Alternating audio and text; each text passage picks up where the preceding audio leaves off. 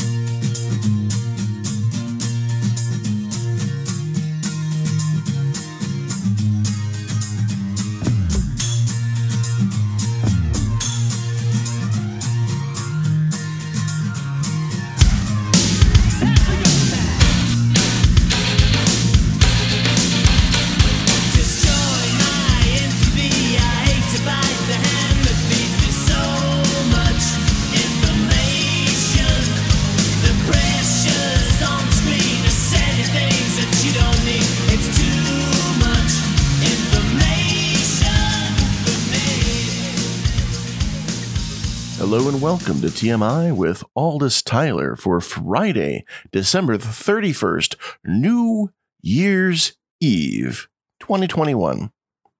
Now, all over the place, you're going to be hearing retrospectives on the year. Hey, let's look back on 2021 and and see where we've been. Well, I'm not sure about you, but I'm pretty clear on where we've been in 2021. I I was there you were there. It seems to me that around this time of year in particular, uh, there's um, a laziness, if you will, in the media where they just basically say, you know what, we it's the holidays. No one's paying attention anyway. We're not going to put any real effort into what we are giving people uh, in our uh, news and other informational offerings. And so, yeah, you you get your feel good holiday pieces, you get your years in review, and you know I've done it too. Uh, Let, let, us just be really clear. I'm not saying I've never done a year in review. No, I have. I have. Um, but they are kind of lazy, right? Um, the big thing that I would do if I was going to be doing a year in review is to make sure that I pointed out the things that uh, might have slipped by, or at least might you might have not uh, noticed happened. Because again, hey, you were here in 2021, right? If you're listening to me right now, guarantee you're old enough to say that you weren't born just yesterday. You've you've seen this year happen yourself, right? 2021 has a meaning to you already, right? It has a meaning to me. Um, so we don't need to go over the obvious, right? We don't need to go over what everybody remembers 2021 for. What might be beneficial is to look at the parts of 2021 that we probably should keep in mind um, as we move forward. Uh, one example is how starting in April and throughout the early summer, especially, um, instead of doing the work um, to you know work with uh, both Democrats and those who are actually on the the left end of the political spectrum, uh, the GOP in state after state decided they were going to focus on what they were saying is critical race theory. this is terrible. This just teaches people to hate America. Whatever. Uh, I mean, okay. So, I know the reason why I'm bringing this up because you, you're probably like, "Oh my god, all this didn't we go through this?" Yes, but, and here's what I want to point out is important. When the GOP was faced with the fact that they were not going to be looking good once the January 6th Capitol riot investigations got going. once they realized they really didn't have any leg to stand on anymore for the climate problems with how many more and more people were being affected by climate caused or climate exacerbated uh, disasters. Once they realized that there was no real room for them, economically speaking, when it came to helping people survive, when right now very few of us are feeling comfortable when it comes to our, our economic outlook, when they realized that there was just no room for them in the debate to really push back too well, they pulled a look over here. Oh, don't don't look at that. Look over here. We've got a problem, ladies and gentlemen. Critical race theory is being taught to your little itty bitty kids in school. Critical race theory is being taught to tell them to hate America. Now, you see, that's because the definition of America, in their case, is one in which white people founded it, in which white people built it, in which white people accomplished everything without having to acknowledge that white people also built the systems that allowed them to do any and all of that, specifically at the expense of everybody else. Now, of course, it was just all a big boogeyman. Critical race theory was never, as it truly is, uh, in its truest form, was never, ever being taught at the elementary level. Generally, never touched at middle school, very rarely in high school.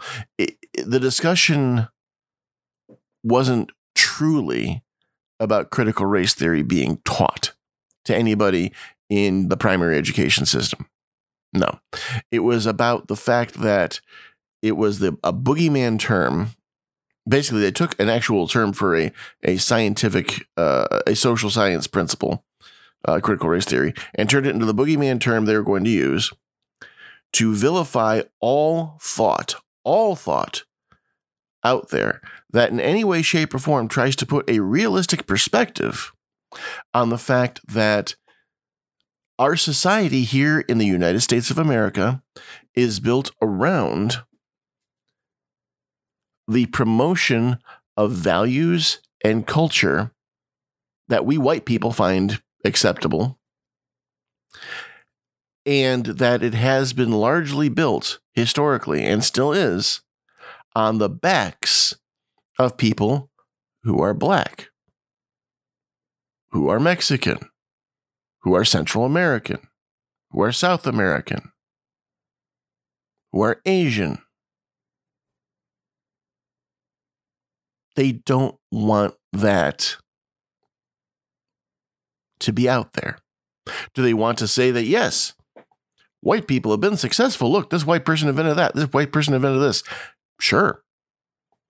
Do they want to mention that a number of those inventions that have been credited to white people were first invented by people who aren't, you know, white?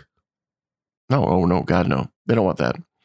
Um, do they want to mention that for a long time the economy was dependent on black people working for free involuntarily. Ladies and gentlemen, that's that's another word for slavery. Oh no, they don't look at that. And they can't deny it happened, of course. But they're like there's no need to examine that. That's in the past. It's in the past. So let me let me ask you a quick question. World War II, is that in the past? because um, during World War II, we were more than happy to have black soldiers, black military people out there in Europe and in the Pacific fighting the war. More than happy. And we were more than happy to ridicule them, to belittle them, to persecute them once they got back. Were they treated as hero veterans? Oh no. Did they get the full benefits of the GI Bill the way all of the white soldiers had? Oh no. Was that fair? Oh no. No. But oh my gosh, if you're looking at that, you're you're, you're so stuck in the past. Guess what? World War II and its people are still just two generations back from many people today. Heck, they're only one generation back from many people in Congress. Heck, some people in Congress are actually of that generation, but then let's not go in there.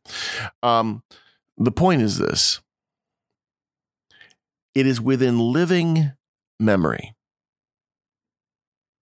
that something as benign as a drinking fountain, or bubbler, as we like to call them here in Wisconsin, would have a sign on it saying whites and colored so that you wouldn't have to drink at the same water fountain as someone who wasn't white if you're a white person.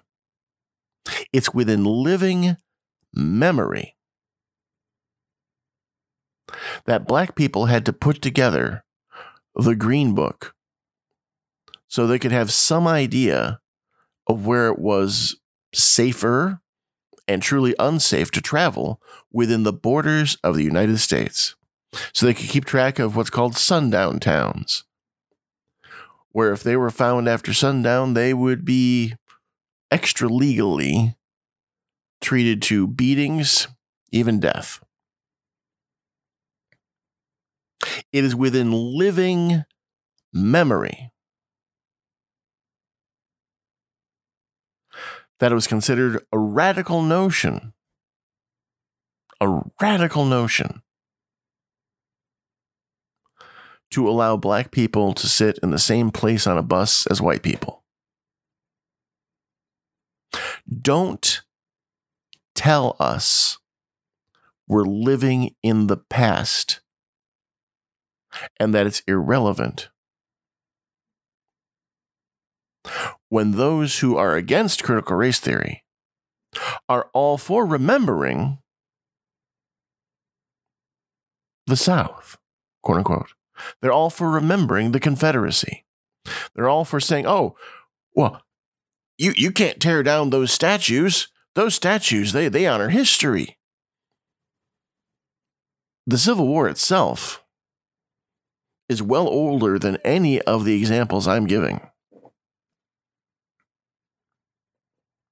And what's more is, and this is a big secret a lot of people don't know,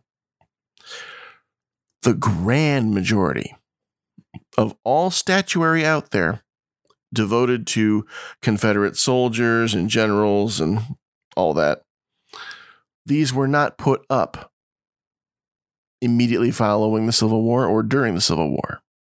Many, many, many, many of these were put up decades later by the Ku Klux Klan and their supporters. It's very clear that white culture, if you will, has no problem living in the past so long as it's glorifying itself. And has no problem hiding behind the shield of, oh, you're just so focused on things that are long gone when it's not convenient to look at what actually occurred. Now, it, it may be very interesting to note, by the way, critical race theory, as it is properly known, makes no assumption that all white people are evil. That, that, that's absolute nonsense. It makes the assumption that all white supremacy is wrong and needs to be charted so that we can understand how not to continue being white supremacist. I don't know about you, but that sounds like a worthy goal to me. It sounds like a good idea not to be white supremacist. It sounds like a good idea to be aware of white supremacy has snuck deep into our systems so that we don't perpetuate it. It sounds to me like a good idea to examine how it is your average white person benefits from the systems that are set up so we can make sure to extend those benefits to everybody, or if that's not sustainable, so we can curtail those benefits back a bit so that everyone can have an even playing field. And you can't do that if you aren't actively looking at societal structures through the lens of, hey, we know white people have done great here in America since long before its founding. Why is it that not everybody has? Let's take a look at that. That's all critical race theory is about. The GOP doesn't want that even remotely discussed. But here's the most important and insidious thing. There's no, there's no news to the fact that your average GOP politician benefits from white supremacy and never, ever, ever wants that acknowledged by society, right? Your average GOP politician got to where he or she is based very strongly on the fact that they were able to leverage the systems white supremacy has put in place for their political gain. Now, hell, that's also true of plenty of Democrats. Don't don't get me wrong. But but but but but but here's where I'm saying it's insidious. Because you see, again, it's no news. There's there's nothing new about the GOP not wanting these kind of things discussed. But they decided they had to start making a real ruckus about it. Bang those pots send off the fireworks, make sure everybody's looking over here at critical race theory and oh my gosh, all the, the possible cultural threat and blah blah blah blah blah. The, that nonsense was thrown into high gear this year because the GOP realizes while they have some extremely ardent supporters, ones that are more than willing to trash their uh, trash their entire existence to go storm the Capitol on a cold January day, amongst others. And plenty of others who I'm sure would have loved to do it, but they didn't have uh, the means to get there at the time. They know they've got that support, right? But they know that that support is a tiny fraction of the American public. They saw the public backlash that happened from the January 6th Capitol riot. And it terrified them. Maybe some of them had been deluding themselves to think that they had the majority, the silent majority of people behind them when the Capitol attack was being put into place. Maybe they thought, yes, now we'll see exactly who is supporting us, right? Oh, but they did. They found out exactly who. Very, very few people. The attack on the Capitol, January 6th, 2021,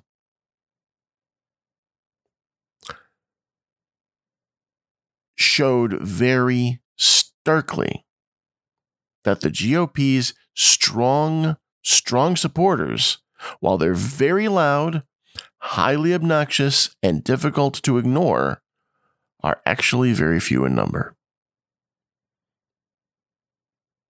To the GOP, that's terrifying. Terrifying. So they knew unless they did everything they could to pull all media attention on a local, state, and national scale away from the popularity of doing something about the cost of education, doing something about student loans, doing something about low wages, doing something about um, everything unless they were able to pull attention away from that, they were screwed this year. Ah, but they did. They managed to pull that attention away. They started yelling about critical race theory. Suddenly, that became the big story right when, right when we had that tiger by the tail and had plenty of leverage to pull them across the finish line to get done what we needed to do in order to accomplish a number of great things. As a consequence, things in Congress stalled and kept stalling. President Biden, who is not known to be one to take much in the way of action when the status quo suits him so well, President Biden himself failed to act in so many ways. The GOP managed to make such a fuss that the fact that their ardent supporters are so few in number didn't matter. They managed to make such a fuss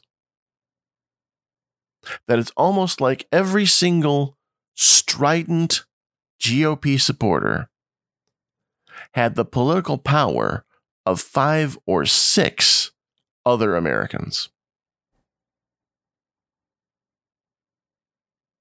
But oh my gosh, don't let people be taught to hate America.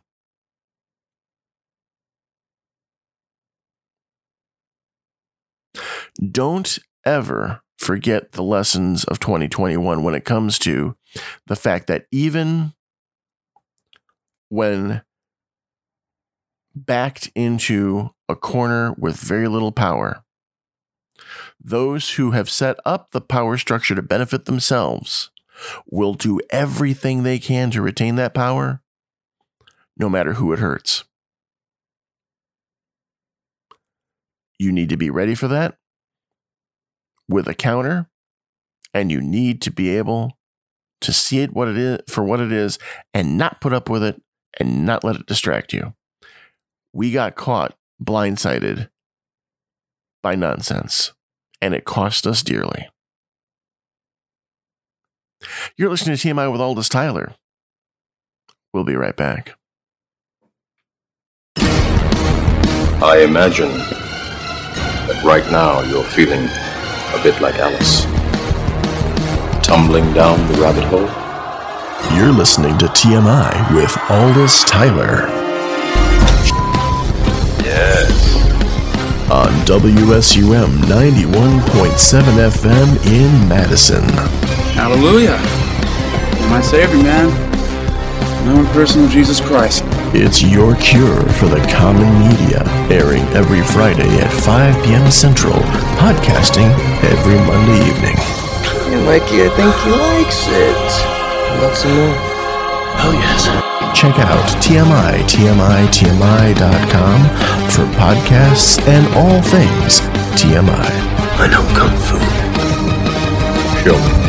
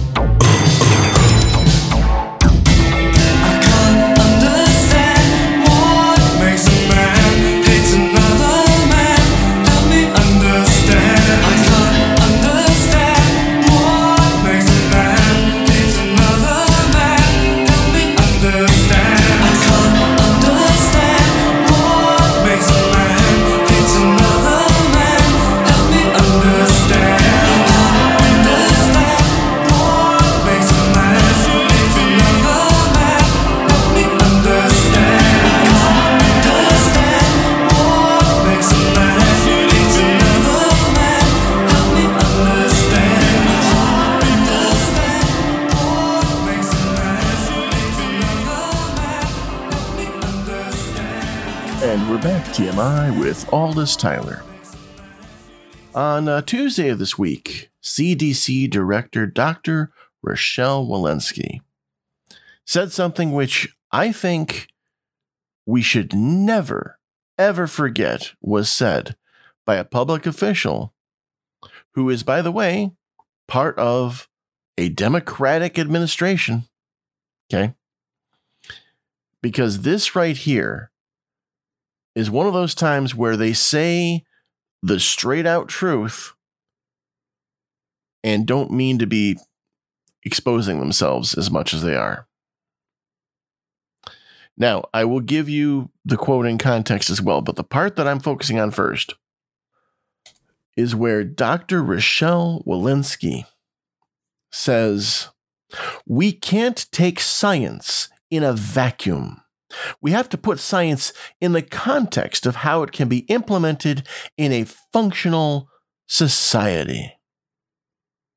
That's a very, very pretty way of saying, you know what, science can tell us exactly what's happening, what's going on, and how um, we can best avoid what we want to avoid, best handle problems that come up. But you know what?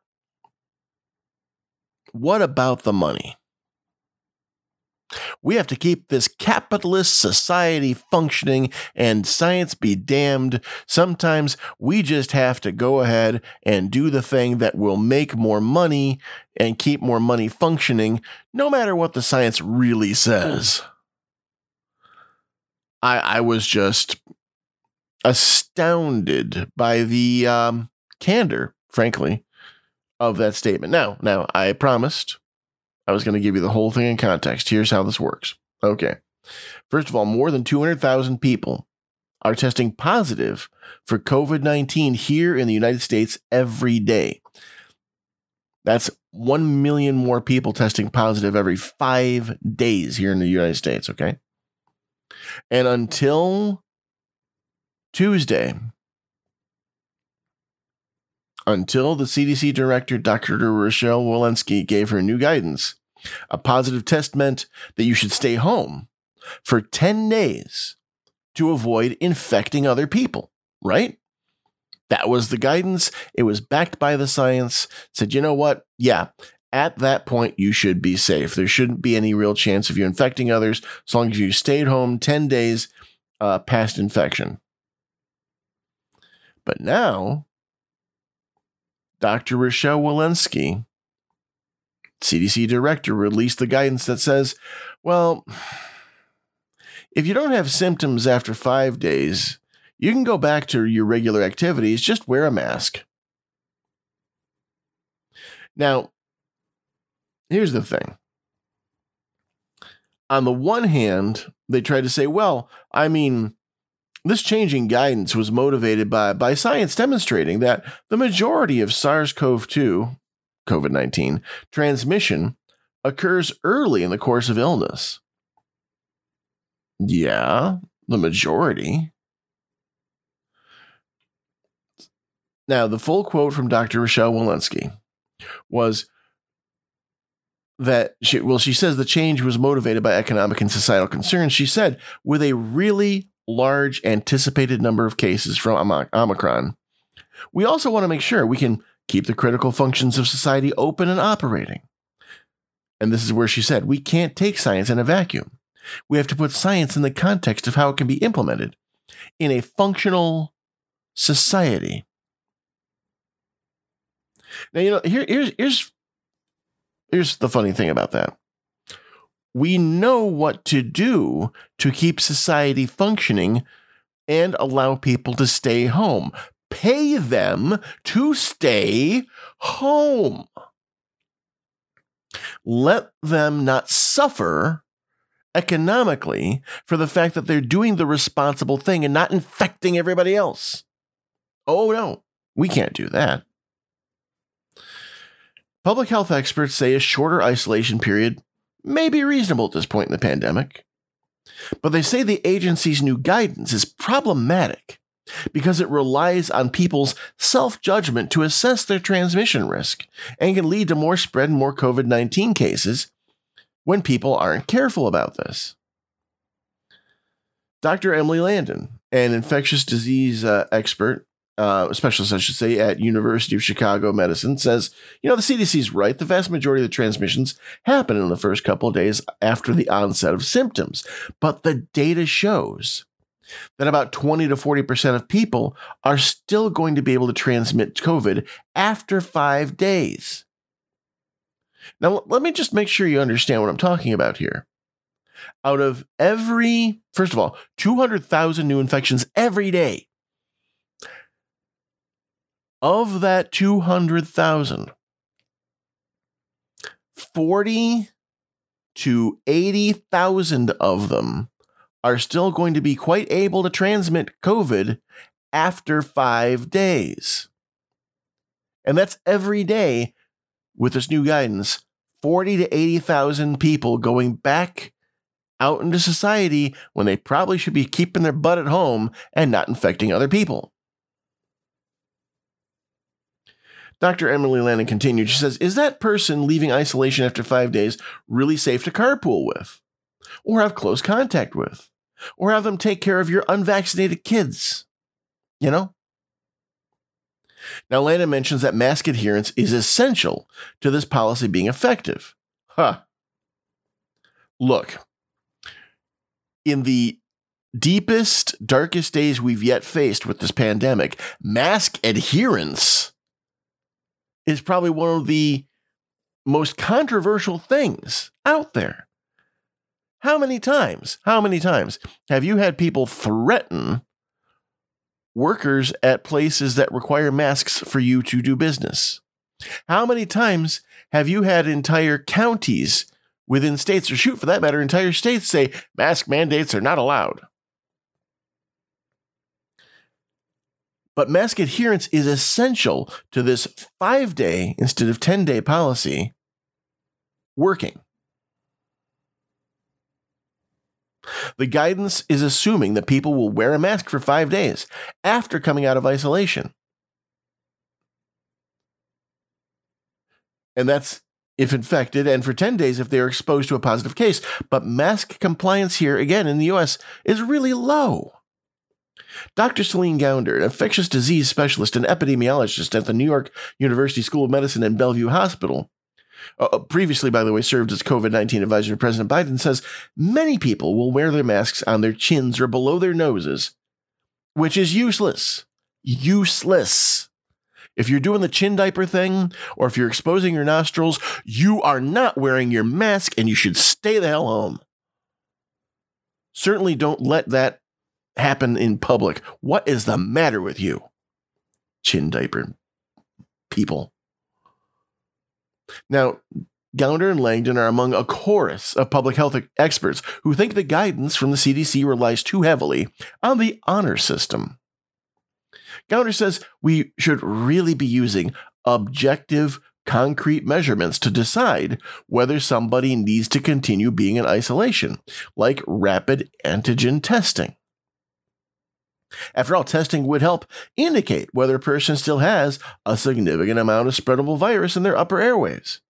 Hey, if after five days they don't, great, they can go back out there. But what if they do? Then no, don't put them out there. Don't have another 40 to 80,000 people every day rejoining the workforce and being communicable. That's insane. A Dr. Michael Mina, right? An epidemiologist and chief scientific uh, officer at EMED said uh, bluntly CDC's new guidance to drop isolation of positives to five days without a negative test is reckless. He said, I absolutely don't want to sit next to someone who turned positive five days ago and has not tested negative. Now, that's an important point. The guidance does not require a negative test to leave isolation or quarantine. It says to test if possible after five days if you're exposed. However, this comes at a time when COVID 19 tests are currently in short supply. People are queuing up at malls around city blocks, sometimes for hours, to get tested. Rapid tests are out of stock on pharmacy shelves and online. Gounder sees the absence of a testing requirement in these updated CDC guidelines as an example of scarcity determining policy. The tests could work, but there are just not enough tests readily available. So the CDC says, well, you know what? We really need to be doing this testing, but we don't have the tests, so heck with it. Not, oh my God, let's make more tests. Not, oh my God, let's do it like we did with the ventilators and take over other manufacturing capacity to make more tests. We need more testing. Nope. Just, eh, let's skip it. The CDC's Dr. Walensky defended the new COVID 19 recommendations in an interview with NPR on Tuesday. We're trusting people to get the test to begin with. We're, we're trusting them to stay home and to isolate for the first five days. We're, we're trusting them to protect one another and wear a mask in those last five days. And we're trusting them to include their symptoms as part of that calculus. I think we as a society need to trust people to follow all the components of this guidance. What a load of crap. There's nothing about trusting people in this guidance. This guidance is all about allowing employers to say, get back to work. Get back to, I don't care how you're feeling. It's been five days. Get your butt back to work now, or you're fired. This is all about making sure the capitalists keep making their capital. This is all about making sure that we're not spending federal dollars to help make sure people stay home, stay safe, and stay housed.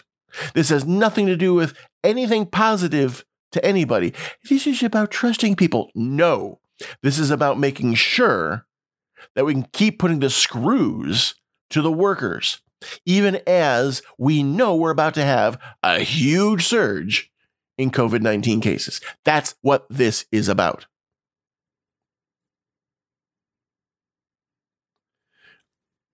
Here's a, here's a clue the administration has had an emphasis on COVID 19 vaccines and boosters, but the guidelines make very little distinction between the vaccinated and the unvaccinated those uh, those two groups are facing very different pandemics at the moment okay? Vaccinated people are much less likely to get infected less likely to be infectious for a long period of time right? Okay we got that. With that in mind the CDC could easily have tailored the guidelines to distinguish between those who are protected by vaccines and those who are not.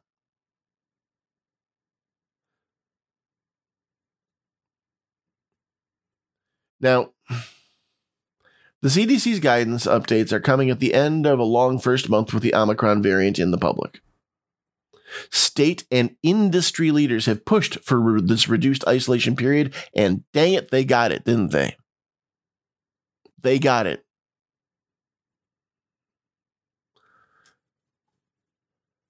They say that the lengthy at-home stay for uh, causes worker shortages and thousands of canceled flights, postponed sports games. restaurant closures and such. Yeah, yeah, it has because we've got a pandemic. Don't make any mistake about this. This guidance is from the corporate, corporate friendly Biden administration.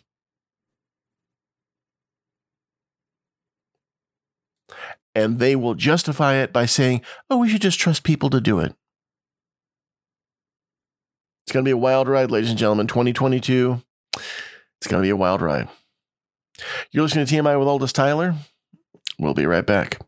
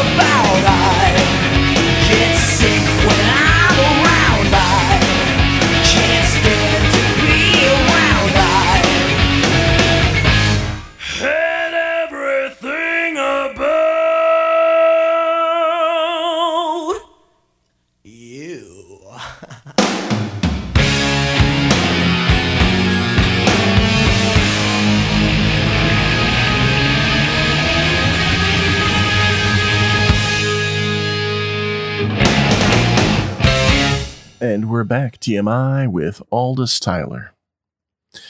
Well, wrapping up 2021 here. After all, the next time you hear me, it's going to be January 7th of next year.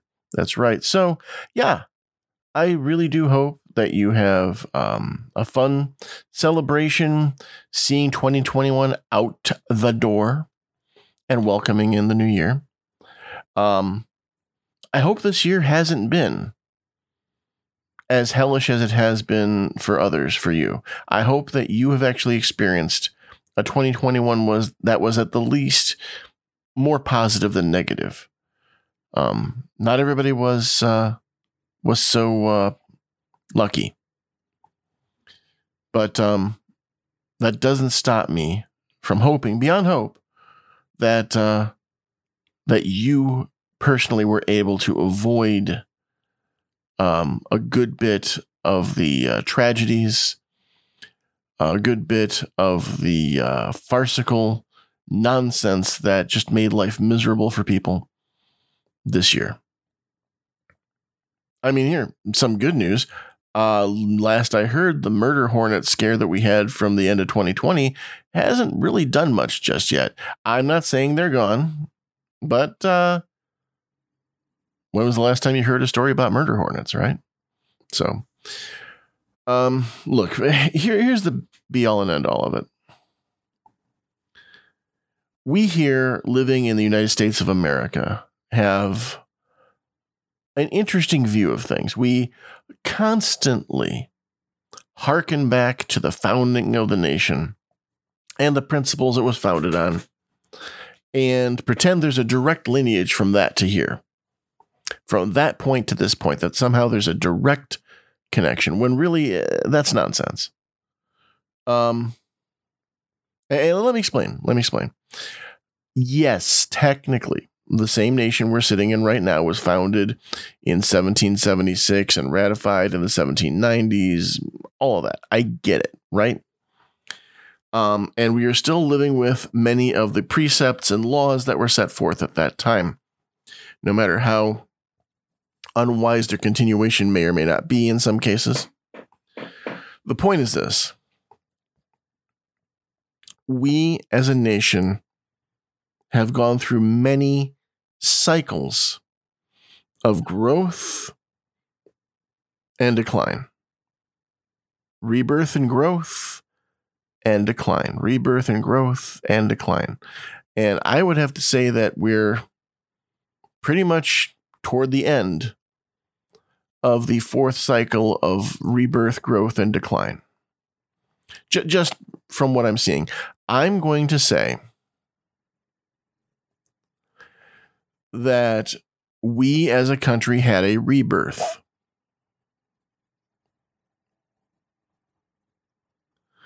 That started in the 30s, was put on pause until 1945 because of World War II, and then continued. A rebirth and a growth as a society. And it cannot be argued that that growth was not on the backs of many of our fellow Americans. The society grew. There were plenty of us who look at the early 50s as the good old days. The mid 50s too. These are the days where you know we we could have one full-time job per household and that would be enough for a house to be purchased. That would be enough for the entire family to live fine. That would be enough to put the kids through college. That would be enough. And that's considered the good old days now. Because, again, be honest. Be honest. You go before World War II, and you have very few people left who are alive from that point. The America we have right now pretty much began with the New Deal. Because before Franklin Delano Roosevelt's New Deal, the idea of pooling governmental resources to help people in need really uh, wasn't very prevalent. Okay. And yes, I'm well aware that programs such as government cheese and uh, um, the SNAP program, where you're you have uh, what's what used to be called food stamps, that these uh, greatly benefit agriculture. But again, that was the growth, the growth, because just prior to the New Deal, we had the Dust Bowl. We had to rebuild from the decline that had hit us from the uh, the Dust Bowl era, from the uh, the great crash of Wall Street in the late twenties or in, in the twenties there late twenties, um, from Prohibition, all of that stuff that really basically marked the end of that former era of America. We had to re be reborn from it. So we had ourselves the New Deal had to put that on pause and and work together as a nation to just uh, make sure we had all the resources going where we thought we needed to put them for World War II. Right? Okay. So we come back from World War II. By the time you're into September of 1945, the war is over. Everybody who's coming home is home pretty much. And that rebirth that began with the New Deal goes full tilt into growth full tilt. Houses being built all over the place. Babies booming. That is what baby boom means. 1946 onward until 1964, baby boomers. Because we grew and we grew the society in a way that benefited, let's just face it, white Americans. That benefited the power structures that we thought we knew were the best as a society, right? We're like, well, you know, it's it's all good. We can have societal norms where the dad goes off to work and the mom tends the house if the dad can, you know, on a full-time job make enough money to support all that. Sure. We'll have these defined family roles, right? And then as that growth peaked, we started challenging the inequality that was very obvious because the growth had happened, but not for everybody. So we start poking at it. We start going, hey, hey, hey, women are not being treated fairly or equally. Blacks are not being treated, you know, your black Americans are not being treated fairly or equally. Right? In fact, no one who isn't white and male is being treated the way the white male folks are. These grew as it became more and more undeniable that the very society that we had put together post World War II was built to benefit the white male power structure. It just happened. It just happened that way, right? That's the way it got put together. And uh, and the more it was criticized, the more the power structure fought back and said, well, this is the way it should be. Look at what we accomplished. Look at all this stuff. We had all of these great industrial expansions. Look at all these cities that grew. Look at the population that grew. We had a great time of prosperity.